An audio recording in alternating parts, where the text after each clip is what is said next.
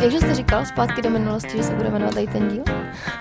No, abych to zkrátila, kluci dostali doma povoleno, že můžou zůstat ještě chvíli u mě, takže jdeme na to a nahrajeme rovnou druhý díl.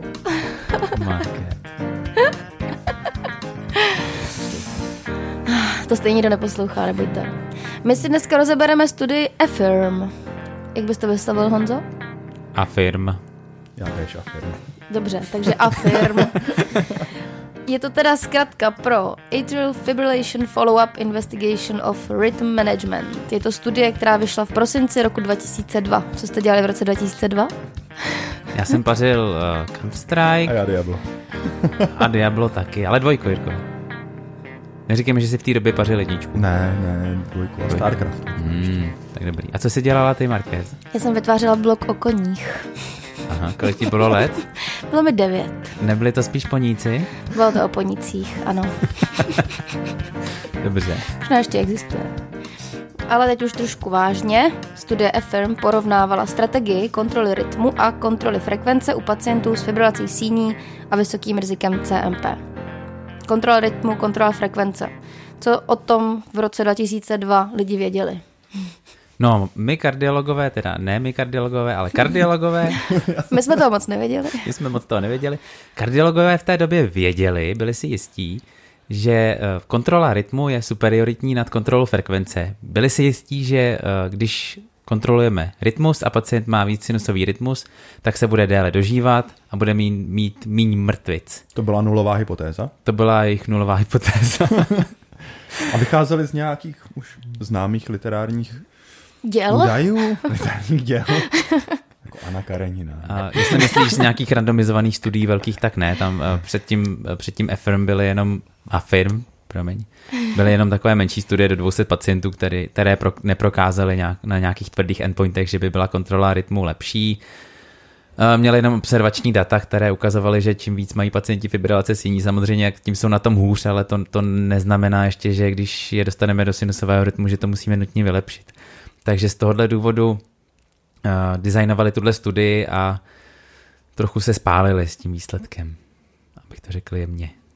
Dobře. Probíhalo to v Severní Americe a bylo tam zařazeno 213 klinik a bylo to teda ve zkratce prospektivní superioritní randomizovaná open label studie, což jsme tady teď v podstatě naznačili. Můžeme rovnou asi k těm inclusion kritériím. Já jenom bych ještě řekl, že ta studie porovnávala vyloženě dvě strategie. Uh-huh. Porovnávala strategii kontroly rytmu a strategii kontroly frekvence, takže to nebylo jenom třeba porovnání amiodaronu s beta-blokátorem nebo prostě jednotlivých léků, ale byly to vyloženě dva přístupy obecný. Převážně farmakologický, protože v té době ještě izolace plicních žil nebyla zdaleka tak rozšířená jako v dnešní době. Mhm. Uh-huh. Můžeme teda k těm pacientům? Nebo Jirko, máš k tomu ještě něco? No. Patofyziologie. Ne, patofyziologie se asi vyhnem v tomhle případě. Nebo já, možná do ní zabředneme později. Ale mě by spíš obecně zajímalo, čím pokládat otázky tady, ale čím je ohrožen pacient s fibrilací síní a proč se ty kardiologové v roce 2002 historicky domnívali, že udržení sinusového rytmu může zlepšit prognózu. Může být mortalitně výhodnější. Proto. Asi kvůli výskytu ischemické CMP. Asi byl předpoklad, že pokud někdo nemá fibrilaci síní, tak má nulový riziko výskytu trombu v levé síni a tím pádem i snížený riziko mrtvic. Tak. Jasně. Chtěl jsem se dostat k tomu, co v dnešní době používáme. Pokud se snažíme stratifikovat rizikovost pacienta stran riziko tromboembolické příhody, je CHA2DS2 skóre. Měli ho tenkrát k dispozici kardiologové? Neměli. Jako takovýho neměli, ale už věděli, že nebo většinu těch podsložek z toho CHA2DS2 skóre používali, že jo, jako rizikový faktor pro mrtvici, takže už se docela tušilo, už se tomu blížili, že k tomu CHA2DS2 skóre. Tak tedy populace. Ale ještě další věc samozřejmě, že ta fibrilace síní má i jiný problémy, třeba může vést u řady pacientů k srdečnímu selhání, arytmii indukovanému taky může být problém, ale samozřejmě ta mrtvice je největší problém, to je jasný. Nebo i symptomy můžou být limitující u pacientů s fibrilací síní. Ty můžou být limitující, to je pravda. Dobře, už jsme u těch inclusion kritérií. Zařizovali tam pacienty nad 65 let nebo pacienty, kteří měli nějaký jiný rizikový faktor pro mrtvici, kam se řadila třeba hypertenze, diabetes mellitus druhého typu, známé vaskulární onemocnění, dysfunkce levé komory. Což všechno zatím zní jako CHA2DS2 skóre, že jo? Přesně tak. A další podmínkou bylo, aby byla fibrilace síní likely to be recurrent, což vlastně znamená, podle mě vyřadili ty, co měli fisku třeba perioperačně. Zkrátka, že se vědělo, že to není jenom nějaký paroxismus třeba při hypertyreoze a podobně. Nebo po alkoholovém excesu, že jsou takové ty jednorázové fibrilace síní. A tím pádem, co si říkala, tak vyřadili ty, kteří mají takzvanou tu lone fibrilaci síní, takový ty mladí pacienti, sportovci, kterým nic jinak není a jenom mají fibrilaci síní paroxismální, tak ty prostě nezařadili. Jasný. A ještě takový kritérium, že fibrilace síní musela být považována za rizikovou, což je takový kritérium trošku na vodě. Bylo tam nějak víc odůvodnění nebo popsaný? No tak to hraje tady do toho, tím prostě vylučovali tu lone fibrilaci síní. Měla to být nějaká fibrilace síní, u které se očekávalo, že se může opakovat a že toho pacienta může nějak ohrozit. Buď měl nějaký rizikový faktor, nebo běžela moc rychle, nebo něco. Tam to není úplně specifikovaný ani v metodách, když si to přečteš pořádně, tam není. Takže úplně nevíme, jak tohle hodnotili. Asi to bylo dost subjektivní. Pořádně, Markéto. No, to jsem myslel obecně, to nebylo na tebe, promiň. Já se zasnažím do příště. Ježišmarja. Budu vypadat jako arrogantní. No, to je ne, prosím tě. No nic, exclusion kritéria, ty jsem si přečetla pořádně a patřily tam samozřejmě kontraindikace k antikoagulační léčbě, takový pacienti jsme tam nezařazovali a taky mezi exclusion kritéria patřila nemožnost podávat aspoň 2 léky ze skupiny, buď to rhythm control nebo rate control. Dostaňme se k té rhythm control skupině. Ještě tam, exclusion kritéria. To byly exclusion kritéria, ještě něco. Ještě tam bylo důležité, že ty lékaři, když prostě měli pocit, že ten pacient jednu z těch strategií nemůže tolerovat, tak ho mohli nezařadit. Jo. To znamená, když ti přišel třeba nějaký pacient, který byl extrémně symptomatický, silné palpitace a ty jsi měl pocit, že by prostě i třeba nějaký podvědomý pocit, že prostě potřebuje kontrolu rytmu, tak se mohlo stát, že si takovýho pacienta nezařadil. Takže je možné, že výsledky. Je možný, že tím výsledky jsou ovlivněný, že třeba tam byli zařazení pacienti, kteří byli třeba méně symptomatičtí. Mm-hmm. Není to prokázaný úplně tohle. Jo, když jsem se koukal, kolik přesně pacientů bylo úplně asymptomatických, tak to bylo asi 12 nebo 14%, takže jako většina pacientů příznaky měla, ale je možný, že ty nejvíc symptomatiční pacienti třeba tam z tohohle důvodu nemuseli být zařazeni. Mm-hmm. Tak populace. Odpověz si sám, Jirko. Odpověz si sám. Screenovali 7400 pacientů a nakonec zařadili 4060 pacientů. Z nich potom odpadlo necelá 100 a 171 na základě nepodepsání informovaného souhlasu a 26 se ztratilo v rámci follow-upu. Střední doba follow-upu byla 3,5 roku a maximum 6 let. Mm-hmm. A co se týká těch pacientů, tak průměrný věk, zase to dost kopíruje naše standardní pacienty, bylo 69,7 let, z toho 39% z těch pacientů byly ženy. Zásadní komorbidity, tak nejčastější byla ischemická choroba srdeční u 1/4 pacientů a hypertenze u poloviny pacientů. 1/4 pacientů měla historii městnavého srdečního selhání. Co se týká vlastních epizod té fibrilaci síní, tak 70% pacientů mělo tu vstupní fibrilaci síní v trvání déle než 2 dny, takže už to v zásadě bereme jako persistující fibrilaci síní, můžeme to tak nazvat? Podle posledního už ne. Tohle si Markéta přečetla líp než já. Ano, tohle jsem si výjimečně přečetla líp než Jirka. Když skončí arytmie do 7 dnů nebo ji ukončíš nějak jinak, tak se furt můžeš brát jako paroxysmální. Teď podle té poslední definice, což je to takový jako obvykle matoucí. U 35% pacientů se jednalo o první epizodu fibrilace síní a to je asi... To asi stačí, ne? Už jsme takže to byly zase postarší Běloši... Z nich většina už měla v minulosti fibrilaci sítních. A kolik jsi říkal ten průměrný věk? 70 let. 70 let, takže spíš jako starší pacienti, že jo, vídáme i kolem 60, no tak průměrně byli trochu starší pacienti. Ale nikdy tam teda není moc zmíněný, jak byli symptomatičtí nebo ne, to mi tam trochu chybí. V té době ještě nebyla klasifikace EHRA, modifikovaná EHRA, takže asi to nešlo tak dobře. Takže to asi nešlo tak dobře kvantifikovat, ale to by tam bylo fajn, kdyby tam bylo rozepsáno. Mm-hmm.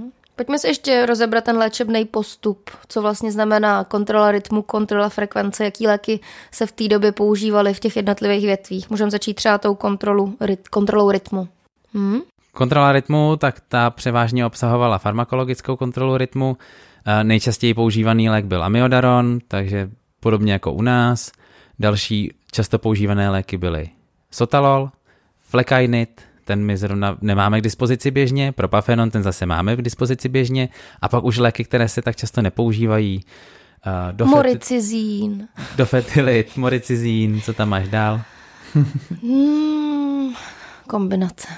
Ne, tam byly ještě další. Ne, ale ještě to už... Propafenon, prokainamid, flekainid, dizopiramid.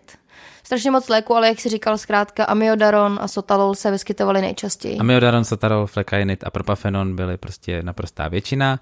Kromě toho se mohlo dělat, kolik elektrických kardioverzí si přeješ, a u části pacientů se udělala MACE, vlastně procedura kardiochirurgická. U malé dosti části, a několik pacientů mělo nakonec i vlastně radiofrekvenční ablaci. A někdo měl i síňovou stimulaci. Síňový defibrilátor. Několik pacientů mělo síňový defibrilátor, což teda bylo sice v protokolu studie zakázané, ale bylo tomu tak. V té době se začaly prosazovat síňové defibrilátory, které nakonec selhaly, hlavně protože izolace plicní žil je převálcovala. Síňový defibrilátor. To zní super. No buď to bylo součást, že jo, klasického defibrilátoru, anebo to bylo opravdu jenom do síně, že vlastně jedna elektroda byla zavedená v koronárním synu a druhá elektroda byla v pravé síni a společně vytvořili úžasnou souhru a odbouchli tu levou síň. Bohužel ATP nebylo tak často účinné, jak bychom chtěli, protože u fibrilace síní to ani moc nečekáme, takže to muselo dávat výboje. Což asi znepříjemňovalo pacientům. Dost často nebylo úplně příjemné a kromě toho je to na rozdíl od fibrilace síní nebo izolace plicní žil, což je jednorázová procedura, tak ten přístroj tam máš dlouhodobě a je to spojené samozřejmě s rizikem infekcí a podobně. Mm-hmm. Dobrý, tak rytm kontrolu rytmu jsme si probrali asi. Ještě něco k tomu? Ne. Možná, že právě bylo cílem vyzkoušet i několik léků, když ten první nezabral, a většina pacientů v průběhu své léčby někdy dostalo ten kordaron, takže ten byl úplně zdaleka nejpoužívanější. A kontrola frekvence, tak tam používali nejčastěji samozřejmě beta-blokátor a blokátory vápníkových kanálů, verapamil, diltiazen a digoxín, a samozřejmě potom i jejich kombinace. A cílem té kontroly frekvence byla tepová frekvence v klidu pod 80 a při tom 6-minutovém testu chůzí, to znamená při zátěži, tepová frekvence pod 110. A nefarmakologické možnosti měly taky? Možnosti. Tak mohli využít taky radiofrekvenční ablaci. Akorát jinou. Jo, AV junkce, ablaci. AV junkce a s implantací přístroje. No, použili to často. Ale bylo to jenom u 5% pacientů. Jenom jsem si vybral takový pěti detail, abych tě na něčem nakvěl. Kteří byli v rámci sledovány v rámci rate control větve. Dobře. A samozřejmě teda podstatná složka terapie byla i antikoagulační léčba, na kterou, což teda nebylo primárním endpointem, ale bylo důležité to sledovat a u těch pacientů hlídat. INR klasicky cílové mezi 2 až 3. A... No a ještě nebyly zdaleka, takže naprostá většina pacientů měla varfarin. Úspěšnost mezi 2 až 3 kolem 60%. INR myslíš? INR. Že bylo v terapeutickém rozmezí, což je docela dobré, nebo ve studiích s noáky se to pohybovalo velmi plus minus stejně. No, nejlepší studie, co jsem viděl větší, tak kolem 70%, takže to je tak asi normální. A tam byla teda ta úžasná možnost u pacientů s kontrolou rytmu, pokud měli nějakou dobu sinusový rytmus po kardioverzi, tak jsme se mohli rozhodnout jim vysadit antikoagulaci. Já teď nevím, 4 po 4 týdnech, ideálně po 12. Tam měli tu možnost vysadit antikoagulaci. Tak. No, asi se k tomu řekneme víc ke konci. U těch výsledků možná. U výsledků. Mě by docela zajímalo, protože si myslím, že neúplně zanedbatelným faktorem v téhle studii musel být crossover. Co o tom víme? No tady vždycky u studií s fibrilací síní na léčbu u pacientů, kteří mají příznaky, tak se očekává veliký crossover, jak bylo třeba teď ve studii CABANA, kde se to blížilo až 30% pacientů, protože samozřejmě je to studie u pacientů, kteří mají příznaky a když jim nemůžeš pomoct tou jednou léčbou, tak je asi eticky problematické je nepřevést na tu léčbu, která jim pomoct může. Tady crossover tady byl poměrně podstatný, byl větší u skupiny kontroly rytmu, čili víc pacientů uteklo z kontroly rytmu do kontroly frekvence. Z kontroly rytmu do kontroly frekvence, ale bylo to i obráceně, část pacientů z kontroly frekvence utekla do kontroly rytmu a část z nich se zase vrátila zpátky. Takže to samozřejmě může trošku zakalit ty výsledky, protože ta statistická síla je tím snížená. Nicméně tady to byla se intention to treat analýza, takže pacienti, což je správně, pacienti byli hodnoceni v té skupině, do které byli randomizováni, takže i když utekli do skupiny druhé, tak byli hodnoceni v té původní. Takže to můžete celkově naředit ten rozdíl, ale je zachovaná randomizace. Jinak v procentech z kontroly rytmu uteklo 37% pacientů a z kontroly frekvence uteklo skoro 15% pacientů. Tak jenom pro představu, jaký to byl rozdíl. A nejčastějším důvodem byla intolerance antiarytmik, což se asi k tomu ještě dostaneme v rámci nežádoucích účinků. Uhum. Dál teda ke struktuře té studie, co se týká metod analýzy, tak to byla intention to treat, jak říkal Honza. Primárním endpointem byla celková mortalita. Tleskám. Jako to moc nevídáme, že jo? Už v dnešní studii jsou to vždycky kompozitní endpointy. Samozřejmě tím, že dali primární endpoint takhle jednoduchý. All cause mortalita je poměrně vzácná, že jo, v těch studiích, takže šance, že prokážou nějaký zásadní rozdíl, nebyla úplně nejvyšší, musel by to být velký rozdíl mezi těmi léky. Věřili tomu. Těmi strategiemi. Asi tomu věřili hodně intenzivně. Ale z metodologického hlediska je to super, že ten primární endpoint je takhle za prvý ten nejtvrdší a za druhý, že není kompozitní. Uh-huh. A můžeme zapustit k tomu sekundárnímu? Jasně. Sekundární byl teda kompozitní, a patřila tam kombinace smrt plus invalidizující mrtvice nebo anexická encefalopatie, nějaké zásadní krvácení a srdeční zástava. To byl teda ten složený sekundární. Jo, to už je podobnější těm našim studiím z dnešní doby. Jinak teda ta randomizace probíhala na základě toho místa, kde byli pacienti zařazeni. Ty jsi mi to vysvětlila, můžeš to vysvětlit i ostatním, jak to funguje? Ta stratifikace randomizace. Jo. No, vlastně ty pacienti se můžou randomizace se může rozdělit různě. Můžeš to randomizovat prostě od úrovně prostě všech pacientů, že všechny pacienty postupně randomizuješ, anebo je můžeš randomizovat v různých místech, třeba jenom v nějakém regionu, že všechny pacienty, který nabereš v severních Čechách, tak je randomizuješ do dvou skupin, anebo můžeš všechny pacienty v jednotlivých nemocnicích randomizovat do dvou skupin a pak se to celý sleje dohromady, což byl ten proces tady. Dobře. Což je běžný proces randomizace. Dobře. Nevím, jestli jsem to řekl srozumitelně. Jo, úplně srozumitelně. Já jenom koukám, čím pokračuje.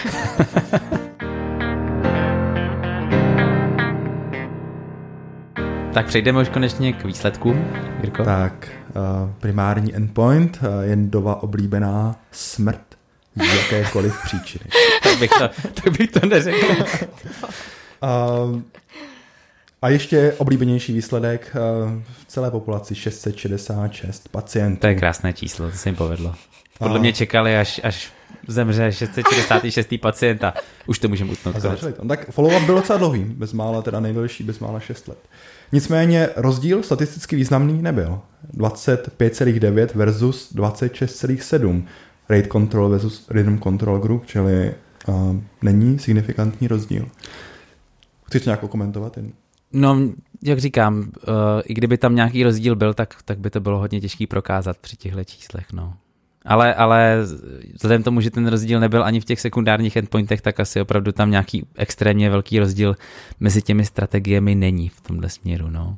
Když se podíváš na ten sekundární endpoint, tak tam to bylo jak, prosím tě? Sekundární kompozitní endpoint, kde byla právě smrt, závažná mrtvice, závažná encefalopatie, závažné krvácení nebo srdeční zástava, tak To mělo dohromady 861 pacientů, což je 32%, ale rozdíl nebyl zase 32,7 versus 32,0. Čili zase žádný. Takže to rozdíl. Bylo dost velké zklamání, předpokládám, pro kardiologii.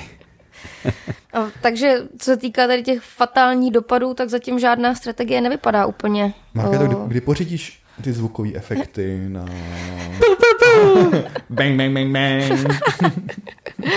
Budu za něco nahrát. Vánocům ne, dostaneš. Přesně tak. Vánocům si přeji zvukové efekty. Protože jsem se hodil zvukový efekt pro Kubo. Velké zklamání. Kubo, prosím tě, Markét, k Vánocům zvukové efekty. Zvukové efekty a kabelku. Díky. No takže nic. A co dál? Co tam máme z těch sekundárních nebo respektive z těch dalších tak zkoumaných? Závažná arytmie v podobě torzát, bez rozdílu, 2 versus 12, nicméně mimo signifikantní významnost. Srdeční zástava s resuscitací také nevýznamná. No a jak to bylo jako numericky, když se na to podíváš? Jako kdyby jsi na to kouknul nestatisticky, tak bez by ti přišlo... Bez ohledu na P hodnotu. Co se týká srdečních zástav? Ohledně všeho, že jo? Ohledně všeho. Nebo většiny těch parametrů. Velmi nízká čísla. Nízká čísla, ale co se ti zdá jako opticky trochu lepší? Většinou opticky lepší rate control. Vypadá, že jo. Opticky lepší, ale nemáme se tím řídit. Ale opticky lepší rate control, je to tak? Jasně, on asi nikdo úplně nečekal, že bude rate control lepší, ale překvapení bylo, že nebyla prostě nějak zásadně horší. Ale ještě ty fibrilace síní, jak teda ty mrtvice, jak to dopadlo s těma mrtvicema, to mě zajímá. Mrtvice byly, ty ischemické CMP byly zhruba u 1% pacientů za rok v obou skupinách, takže tam taky nebyl žádný zásadní rozdíl. Nicméně pokud už ta mrtvice se stala, tak to bylo ve většině případů od pacientů, kteří neměli INR v terapeutickém rozmezí. Nebo neměli vůbec. Nebo měli vysazený léky. Takže jo. To je spíš takový obecný pravidlo, zkrátka, že antikoagulaci u fisky vždy. Zase těch mrtvic je málo prostě u těch fibrilací síní, početně, takže by bylo hodně těžké prokázat nějaký rozdíl mezi těma dvouma strategiemi. To by muselo být na mnohem větším počtu pacientů. Ale na základě toho, že právě, jak jsi říkala, se to dělo u těch pacientů, co to měli vysazený nebo měli nízké INR, tak zase to byl další střípek do mozaiky toho těch našich postupů a toho, že dáváme vlastně léky na ředění krve i pacientům, kteří mají sinusový rytmus toho času. U těch pacientů nerozdělujeme to podle toho, jestli má pacient paroxysmální fibrilaci nebo persistentní fibrilaci síní nebo permanentní, ale řešíme jeho ischemické riziko. A sedí to do té naší představy patofyziologické, která se začíná formovat, že ani ta fibrilace síní jako taková úplně ve velké části případů nemusí souviset s tvorbou toho trombu a s tou mrtvicí, ale... Myslíš to chvění konkrétně samo o sobě? Že jako takový, no. Zdá se, že spíš je to tak, že prostě nemocná síň má fibrilaci síní a nemocná síň je trombogenní. A proto dost často taky nesouvisí ty mrtvice ani s kardioverzí a tak dále. No, souhlasím. Ale taky chtěl bych k tomu říct, jenom, že to neznamená, že by to, ať jedna nebo druhá skupina, obecně pacienti s fibrilací síní nebyli rizikoví pacienti, přítomnost fibrilace síní jako taková je vlastně rizikovým faktorem dost významným a zvyšuje mortalitu pacientů bez ohledu na další kardiovaskulární onemocnění na dvojnásobek. A ischemické ikty, který mají pacienti s fibrilací síní, jsou obecně víc devastující, víc mutilující, než u člověka, který fibrilaci síní nemá. No, takže nemělo by znamenat, že bychom neměli pacienty léčit, jenom spíš se ukazuje, nebo na základě té výsledku té studie je jedno, zdali se budeme snažit o udržení sinusového rytmu natvrdo, anebo jestli se budeme snažit o snížení tepové frekvence někam k normálnímu rozmezí. Jasně, tady ta studie samozřejmě se zabývala hlavně antiarytmiky, které mají spoustu nežádoucích účinků, obzvláště náš oblíbený amiodaron je hodně toxický. Jsou některé argumenty, proč neřešit všechno jenom kontrolu frekvence samozřejmě. Spíš jde o to, že tato studie nám dala data a dobrý pocit s tím, že prostě když nějaký pacient je třeba symptomatický, tak tam asi můžeme úplně v klidu mu dát ve většině případů kontrolu frekvence. U symptomatických pacientů teď samozřejmě velmi často, když to nejsou velmi staří pacienti a podobně, tak zvažujeme radiofrekvenční ablaci, která sice má své rizika, ale přece jenom to není jako dlouhodobá antiarytmická léčba, takže Dává nám to různé možnosti, jak se rozhodnou těch pacientů bez toho, aby jsme měli nějaké výčitky, že něco u nich zanedbáváme a tak dále. Jsou nějaká observační data, která ukazují, že u těch pacientů, kteří mají kontrolu frekvence, tak by možná bylo vhodnější, kdyby jsme je udrželi v sinusovém rytmu z toho hlediska, že asi mají méně demence do budoucna. Jo, na to nikdo bohužel asi prospektivní randomizovanou studii udělat nemůže, protože to je horizont mnoha let a ty data jsou jenom observační. A může to být samozřejmě ovlivněno tím, že asi pacient, který přijde do poradny a má nějaké první počátky demence a nedá se s ním moc domluvit, tak asi je menší šance, že mu uděláme radiofrekvenční ablaci, než někdo, kdo je úplně normální, takže to prostě jako příklad. Jo, nejsou to randomizovaný data, takže možná to souvisí s demencí, možná ne. Je to těžký. Pořád asi nemáme úplně finální odpověď, co je lepší a nevím, jestli budeme mít úplně někdy nějakou dokonalou odpověď, co je opravdu lepší a co není, protože Cabana nám úplně nějak úžasně nepomohla v tomhle, si myslím. Co Castle? Castle AF, no. Pacienti, když se budeme bavit o pacientech se srdečním selháním a s fibrilací síní, tady když se podívám na forest plot, u studie AFIRM, tady máš pacienty se srdečním selháním. Vůbec to nevyšlo. Jasně, no. Je to vyšlo to i v tom Castlu to vypadalo, že pacienti, co mají srdeční selhání a fibrilaci síní, tak když je zabluješ, tak mají lepší výsledky. I v té Cabáně to vyšlo, takže si myslíme, že možná asi nejspíš to tak bude. Jo. Ale v té Cabáně to byla podskupina, Cabána celkově nevyšla. A ten Castle AF je poměrně malá studie, takže to definitivně ještě není, ale pokud máme pacienty, kteří jsou na tom biologicky relativně dobře a mají fibrilaci síní a srdeční selhání, tak máme tendenci být poměrně agresivní s radiofrekvenční ablací. Třeba u pacientů se srdečním selháním a zachovanou ekční frakcí. Ne. Třeba. Nebo tohle, o čem se bavím já, tak to jsou redukovaná eční frakce. Ne, zkrátka dobře, chci tím jenom říct, že jsou určitě populace pacientů, kteří máme ve své klinické praxi, u kterých tušíme, že udržení sinusového rytmu přináší benefit. Minimálně stran symptomů. Určitě stran symptomů. Jak to je mortalitně, prostě zatím neexistuje žádná randomizovaná studie v tuhle chvíli, která by nám dala jasnou odpověď. Jakou definitivní. Nebo definitivní odpověď. Stejně tak, pokud jde o to, jestli můžeme vysadit teda antikoagulaci nebo ne, nevíme to jistě, ale zatím si myslíme, že spíš bychom se měli řídit rizikem ischemickým, čili v tuhle chvíli CHA2DS2-VASc. A ne tím, jestli jsme arytmii úplně vyřešili, zablovali, jestli mají sinus nebo ne. Nevím, jestli samozřejmě budou probíhat další studie, kde se třeba ten rytmus monitoruje opravdu dlouhodobě, Apple Watch a podobné legrace. A pokud třeba někdo bude mít bude bez fibrilace síní třeba roky, tak třeba to bude jinak, ale ještě to nevíme. Takže to je asi, co bychom k tomu shrnuli. Zajímavá studie, pomohla nám s léčbou pacientů v tom, že se nebojíme tolik kontroly frekvence, nevěříme tak bezhlstně kontrole rytmu, ale ještě to není úplně finální odpověď na všechno. Co myslíš, Jirko? Zcela vyčerpávající. Nenašli jsme odpověď na všechno. To je hlavní poselství našeho podcastu. Ani dnes se nám to nepodařilo najít odpověď na všechno. V dalších dílech ji najdeme. Se nám možná podaří. Příště si dáme Framingham a observační studie. Co? Takže to bude další díl zpátky do minulosti, ještě do hlubší minulosti. 1956, tuším. Tak to bych začala číst. Dobře. To krásné. Tak jestli je to všechno, co chcete světu sdělit. Ještě jednou pozdravit děti, Jirko. A já doufám, že Matilda s Věkem poslouchají další díl, ve kterém se nachází jejich táta, takže zdravím. Zdravíme taky. Moje děti mě neposlouchají, dělají dobře. Jděte radši běhat ven. A my jdeme taky běhat ven. Takže se mějte krásně, děkujeme za poslech a trpělivost. Budeme doufat, že Jirka přijde zase příště. A budeme doufat, že Jirka nebylo přijde. Jenom výjimečně. My si s Honzou domluvíme, až odejdeš. OK. Tak čau. Čus.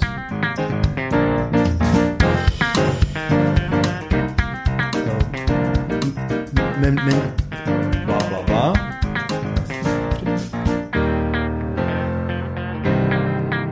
A teď udělá Honza nějaký hlasitý zvuk. Ještě jednou. Jo.